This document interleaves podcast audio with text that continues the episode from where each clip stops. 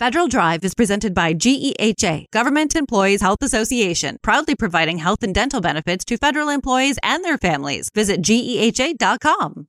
Some notable changes coming to healthcare for 2024, retired or not. It would serve you well to understand those changes and your options while open season is still with us. With some timely advice, the editor of the Checkbook Guide to Health Plans for Federal Employees, Kevin Moss. Let's talk about annuitants, retirees. There's lots of changes in the health benefits plans for them coming in 2024, and they equally to the working people have a lot of choices to make, and now they have the opportunity to make them. Give us the rundown of the top line they need to know. Two big things. One, higher premiums, 7.7% for FEHB, but also you're going to see a Part B premium increase too. It's only about 6%, so it's about a $10 price hike per month. It's now the Part B standard premium 174.70 a month. The other huge thing though is Medicare Part D. Federal employees haven't had to worry much about D is part, for debt. D is for drugs in this case, Tom. and the D for drugs is you know, federal employees really haven't had to worry much about Part D in the past because prescription drug coverage in the FEHB plans has been as good as what you could get in a Medicare Part D plan and didn't require you to go out to Medicare Part D and pay an extra premium in order to receive it. But in 2022, the Inflation Reduction Act is passed. In it are really important reforms that improve Medicare Part D. This year, insulin capped at $35 a month next year 2024 no enrollee cost share over the catastrophic phase and part d premiums can't rise more than 6% and then the big one that's hitting in 2025 $2000 out-of-pocket spending cap you no longer will be charged more than $2000 for any out-of-pocket prescription drug costs out of a Part D plan. OPM saw these changes and in the spring signaled to the plans that they would like to see the plans be able to provide more Medicare Part D options in their FEHB plans, and importantly, allow for the first time a new plan type, and that is called a PDP plan or a prescription drug plan. This has never been offered before in FEHB. Next year, there are 17 FEHB plans that will have a PDP plan. All of them will auto enroll you if you're in that FEHB plan and you have Medicare Part A or Parts A and B. There's one difference, and that is the Blue Cross plans, you must have both A and B. They will not auto enroll you in Medicare Part A. The plans already, probably by the time you listen to this episode, have sent out a notice to you if you're impacted. Let's run down the plans real quick. It's all Blue Cross plans, standard basic FEP Blue Focus, NALC High, MHBP plans, APW High, Rural Carrier, Foreign Service, Samba plans, Health Partners, Aetna Direct Consumer Option, and Aetna Open Access High and Basic. And just a basic question this covers drugs that are out there that are approved by the FDA that are in the Medicare system. Once in a while, you hear about some new drug that comes out for an exotic disease or it's an exotic remedy, and it's $50,000 for the year. Those generally aren't covered, right? Sometimes they are. In fact, the last two Medicare Part B increases were actually covering those types of really expensive drugs, those were actually the principal drivers of some of these Medicare Part B increases. But generally speaking, they may not cover those really expensive experimental clinical trial like type drugs. They're going to be FDA improved. Do keep in mind that the formulary on these plans is managed by CMS, not OPM. So there could be some differences. Probably not if a drug is covered at all, the difference generally is in what tier it's covered and the tier that it's covered sometimes has impact on your out-of-pocket costs so in order for these plans to be improved by opm they had to offer benefits that are as good or better We've looked at the coverage. It's true. Generally, the copays, the coinsurance is going to be at least the same from the FEHB plan. In some cases, it is lower. And importantly, in a handful of those plans that we mentioned of the 17, they have added the $2,000 out of pocket max a year early. So Blue Cross Standard, MHBP plans, Aetna plans, Foreign Service, and Rural Carrier in 2024 have that $2,000 out of pocket max protection. So if you have moderate to high prescription drug use and you're not in one of those plans, this could be a really amazing way for you to save some serious money next year by enrolling in one of those plans. And, you know, just going back to some of the changes specifically from the Inflation Reduction Act, I'm also curious, Kevin, if there are, you know, sunset dates to some of those changes. Are these permanent things moving forward, or is there going to be kind of an end date to some of those caps, for example? The one that I know of is the premium protection. I think that it's only for the first six years. So I think that sunsets, I think, in 2030. That may not actually impact FEHB enrollees that much because there is no additional premium for this Part D coverage. If you are below IRMAA, which is the income related extra amount you have to pay if your income is over a certain amount. Those amounts have risen for 2024. Social Security put it up to 103,000 for individuals, up to 206,000 for couples. That's your adjusted gross income. It's a 2-year look back. If you are IRMAA if you're an IRMAA person. Realize for Part D, it's only about $13 a month in the first tier. You may be getting a lot more value than $13 a month with this extra Part D coverage, but IRMAA is one of those things where it may be something that you don't want. The plans will give you an opportunity to disenroll if that's what you want. You have basically a 30 day window from when you get that letter to contact the plan and say, I don't want this Part D coverage. So it's IRMAA. The only other case to consider is is if you receive pharmaceutical support for purchasing a drug, like a discount coupon, you will no longer receive that discount coupon if you have Medicare Part D coverage. So if you're getting that type of support, that could be another reason why you may not want this Part D coverage. But check with the new Part D plan and see how they will cover the drug that you're getting support for. You may find out that the Part D plan does just as good a job as that pharmaceutical support. Yeah, so the same kind of gestalt applies then. You really need to do some homework, even if you are an annuitant. And just like federal employees still working, don't presume anything and just don't automatically roll over, even though most people do. This is a really good year to examine it carefully, bringing your own kitchen drawer full of pills with you when you do it. Yeah, there's a little bit of friction to that. You're going to have to go to the plan website, search on the plan formulary on the website to see how that plan's going to cover a drug. You should see that it will still be covered if it was covered by your FEHB plan, but you will want to know how they classified it on the tier system and then know what that out of pocket obligation will be. You should find that it's as good or better, but make sure you're double checking that. And are there other resources that retirees should be looking at right now? At least from my perspective, a lot of this could be very complicated to look at and to understand. Where should retirees start when they're trying to think about all of this? Well, at guidetohealthplans.org, we publish our guide to health plans where we take all of these factors into consideration to rank the plans on estimated yearly costs.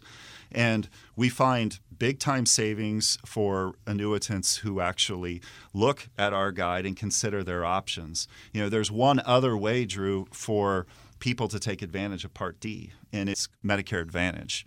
And Medicare Advantage plans have been around for a few years now, but they package original Medicare A and B with a Part D plan. There's even more options available in 2024. GEHA high and standard, two national plans are now offering a Medicare Advantage plan.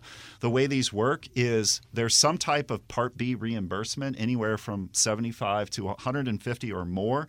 In fact, Kaiser plans out in the Pacific Northwest and California, they'll go all the way up to 250 and that helps people who have to pay a Part B late enrollment penalty or perhaps they have to pay IRMAA. So you get some Part B money back and then importantly, some of them have zero out of pocket healthcare costs. So you go to the doctor, zero, hospital, zero, chiropractor, zero, acupuncture, zero. The only thing that you pay out of pocket is prescription drugs. And then some of these Medicare Advantage plans are giving you the $2,000 out of pocket max a year early. Aetna Advantage next year, $2,000 out of pocket for prescription drugs. And that's really your only out of pocket healthcare costs. These have amazing savings to federal employees. When we did the numbers for 2024, if you're in Blue Cross Standard and switch to United Choice Primary, it's not available everywhere, but it's available in about half the states, you'll save over $8,000 And most of that is for sure savings because of how high the premiums are in Blue Cross Standard, both Part B and in the FEHB premium. Now, that's for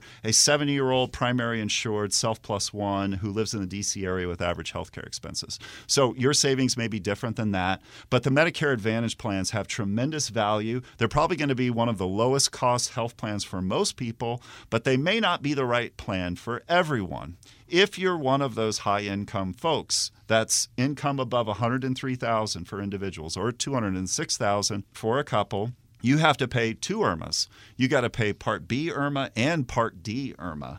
So that's an extra, even in the first tier, it's an extra about $70 on Part B. It's an extra 13 or so dollars on Part D. The financial value is now eroded, hasn't it? And the other thing to keep in mind is provider choice. Sometimes, you know, the providers that you have access to may be less than the plan that you're coming from. The Medicare Advantage plans say that you can see any provider that accepts Medicare and the plan. So definitely check to see how your current providers will be covered, if they are covered, and also any future providers that you may want to see, things like Mayo Clinic down the road, or MD Anderson, or some of the other Cleveland clinics, some of the other really famous healthcare systems. If those are important to you, maybe not now, but sometime in the future, check that Medicare Advantage provider directory to see how they'll be covered. If you're retired and you're paying for two Irmas, that's better than paying for Gladys and Hortense, your two prior wives. Sure. And that's a recovering Kevin Moss, editor of the Checkbook Guide to Consumer Checkbooks. Good to have you with us. Thank you, Tom. Thanks, Drew. And of course, Drew Friedman has been joining me. Thank you, Drew. Thank you. We'll post the interview at federalnewsnetwork.com slash Federal Drive. Subscribe to the Federal Drive wherever you get your shows. Leadership today, especially within the federal workforce, is being tested more than ever before. As the Cybersecurity and Infrastructure Security Agency's Chief People Officer, Elizabeth Kolmstetter sees a focus on people as absolutely crucial to her leadership style. Kolmstetter joined Shane Canfield, WEPA CEO, to reflect on her years of experience leading in the federal human capital space. Hello, and welcome to the Lessons in Leadership podcast. I'm your host, Shane Canfield, CEO of WEPA. Today I'm joined by Dr. Elizabeth Kolmstetter, Chief People Officer at the Cybersecurity and Infrastructure Security Agency. Elizabeth, welcome. Thank you. Great to be here. In your current position at CISA, one of your responsibilities is ensuring a people first culture. Explain what that is and, and what's the role of leadership in creating and shaping that culture? Yes, at CISA, really paramount to our culture is a people first driven aspect so that we are really looking at how do we accomplish our mission through our people. And in order to do that, we really value our people. We want them to feel empowered and supported and uh, respected and also that their managers care about them. So, well being is important. Psychological safety in the workplace is important so that all voices and ideas are heard. So, I like to call it our North Star. Having a people first culture really starts with the people in order to get our incredibly difficult mission accomplished. In terms of leadership, which is a great question, I think we all know that culture is really driven by leadership and the, the behaviors that we allow and we, uh, you know, uh, reinforce in our leaders. So we really work at making sure that our leaders are bringing out the best in their people every day. So again, that they feel they can bring their voice, especially an opinion that might not go along with the majority of a group, so that we get that diverse perspective. We get those different ideas and experiences and that's really where we find that it's important that leaders are purposefully bringing out their talent on their teams to enable our mission. Excellent. We're, we're going through a, a, culture project at our work. Now. Oh, great. Yeah, it's, um, it's been six months in the making and it's going really well, but it is work. Yes. And it requires from the top down. So I'm, I'm also involved in that. I hear you. Great. Throughout your career, you've piloted many different talent management programs, including at NASA, the CIA, the FBI, just to name a few, and you have an amazing career. What have you learned or how have you might have changed along the way in creating and leading those programs? Yes, and I, I I am so honored to have had a career in public service across multiple federal agencies, always in the realm of human resources and workforce performance. And I think because I study organizations and people in them, I've come to realize, particularly in the federal government, that many of our programs are really grounded in the industrial era thinking. That this is organizationally structured in a hierarchy with boxes and lines on charts uh, with the center being around jobs and what do we need to get this job done in terms of skills and training. And what I found is that we're really not in the industrial era anymore, where we would promote the smartest people who knew that work and they would then tell the people on their team how to do things and oversee that work. We're now in a digital era and the information era where work gets done collaboratively across geographic boundaries and certainly across org charts. So uh, we like to call it networks um, or hierarchies, and we really need to, again, unleash people so they can find those other people who are working on similar problems or have the right ideas. And so I really like to think of our work now in the talent programs being human centered.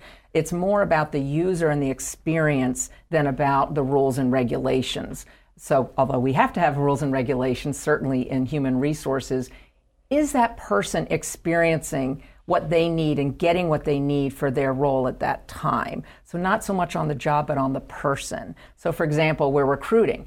What's the applicant experiencing? Because if they're not having a good experience with our organization from the time we're recruiting them, they're going to go work for somebody else. Same thing with like first time supervisors. We know they need certain training, but telling them to sit in a class for one week and then hope a year from now they'll remember what they learned to apply that's not really human centered. The human centered is what do they need when they need it? And building modules or, or just in time training and bringing that to the people, to that user as they need it. So that's really, I think, the most important focus of talent programs today in this era to enable the workers to be the best they can be in their, in their roles.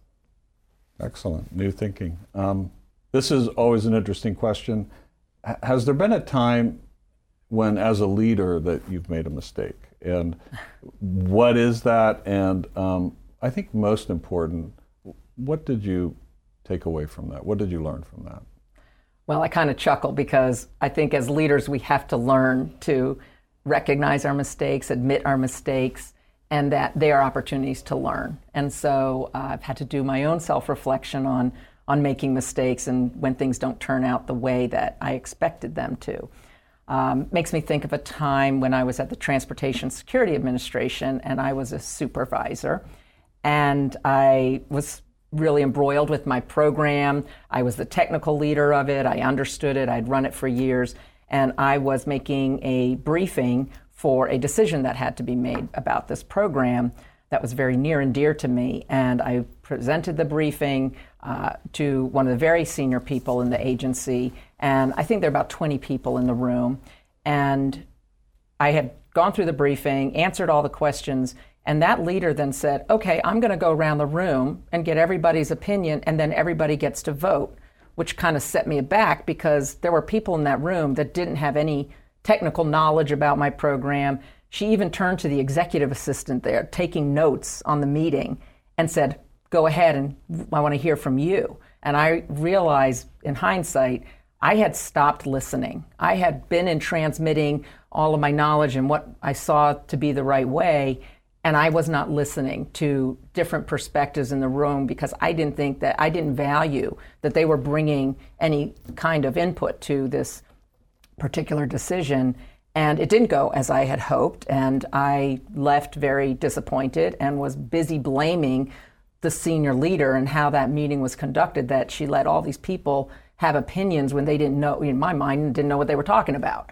And so, um, in reflection on that, I realize, and now as I've moved into more senior leadership positions, I realize that was a mistake, that it actually is really important to listen, especially to people who have different perspectives or at a different point in the career, not just the people who know the program or the technical really well. And so that was a mistake I made, and I realized in my own sense I wasn't listening to very different opinions, and I probably should have because I would have learned more about what was needed for this program going forward than just leaving getting getting upset that it didn't go a certain way. So I've really practiced active listening. I've practiced making sure there's very different people on um, teams and certainly on committees or councils that we need early careers, people new to the agency, mm-hmm. people who haven't walked in the shoes of the technical workforce because they're asking questions we need to hear for these programs to be successful. Excellent. Your career in talent management means your work is very closely tied to people. And even your title, Chief People Officer, what does that mean to you to be a leader in the federal system with that focus? Isn't that a great title? I just love the title Chief People Officer, and I think it's my dream job, really, to be focused on people and culture and the workforce strategy for the whole agency. And I'm just so excited to be at CISA at this point in time. We're only four years young as an agency, so we're really still creating who we're going to become as an agency and what is our culture and what kind of people and talent do we need to be sure we have to be successful. So it's very exciting for me to be in this role with a intentional focus on culture because it's one of those things if you leave it to chance and you kind of hope it goes the way you want it to it probably won't so by building programs including leadership development programs including um, any kind of training and learning and career growth and um, engagement programs and listening programs that's what's really key for i think for our agency and particularly me in this role um, I think in the federal government, we got used to doing annual survey, the Federal Employee Viewpoint Survey that OPM, Office of Personnel Management, runs every year. So we would do a survey and we'd read it and we'd say, oh, this is the opinion of our people. And then we would do action plans and then we'd roll out certain activities that we would hope would, in, would increase engagement. In this era, you can't do once a year and understand what your employees' experiences are, what they need, what's working well, and what needs to improve. We need active, uh, ongoing listening programs. So, one of the things we're doing at CISA is having more pulse surveys, having more focus groups, and what we call sensing sessions, expecting our leaders to have office hours where anybody can come and just talk about what's going well, what do they need, how, how are things going. Um, because I, we feel like it is an ongoing need to hear from our people.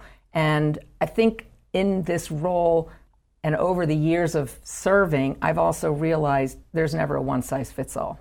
You know, we think certain people need certain things at certain times in their career. There's no one size fits all.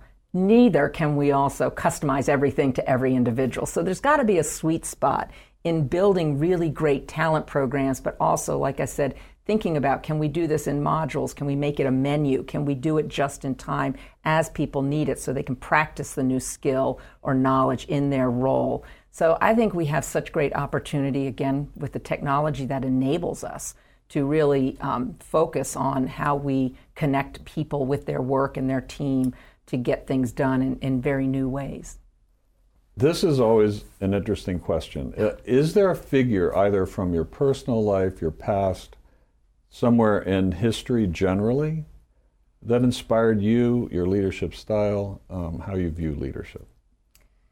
There are many figures who have been very inspirational to me, but there is one that sticks out, and that's my mother, Paula Brownlee, who has been a very inspiring leader to me all my life. And I think because, first and foremost, she had a strong family and a strong career. And that's something I always wanted.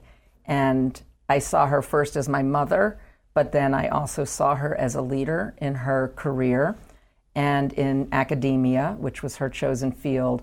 But I always knew her family came first. And as I saw how she balanced different family needs with also a, a growing and more and more prominent um, career positions in leadership, that she had to balance that. And I think I learned from her that you can have both. You have to you have to focus on different things through your career um, and through your life, but that you don't have to trade one for the other. Um, I've been married, happily married for 32 years, and I'm a mother of twins who are almost 24 years old. So, and I've had a great career in public service. So I think that having her as a role model has really helped me um, find my own courage, find my own confidence, and find my own voice in how I can prioritize the things that are most important to me so that I can actually balance both family and career. And you're doing it well. You're Thank uh, you. having known you now for seven or eight years um, and worked alongside you. Uh, your passion is infectious. Thank you. Your uh, intelligence and, and the thoughtfulness with which you approach uh, all of these issues. It's, uh, it's an honor for you to be here, and thank you for your time. Thank you very much. I'm Shane Canfield, CEO at WEPA, and until next time, have a great day. Find the full podcast and future episodes of Lessons in Leadership on the Federal News Network app and anywhere you enjoy your podcasts.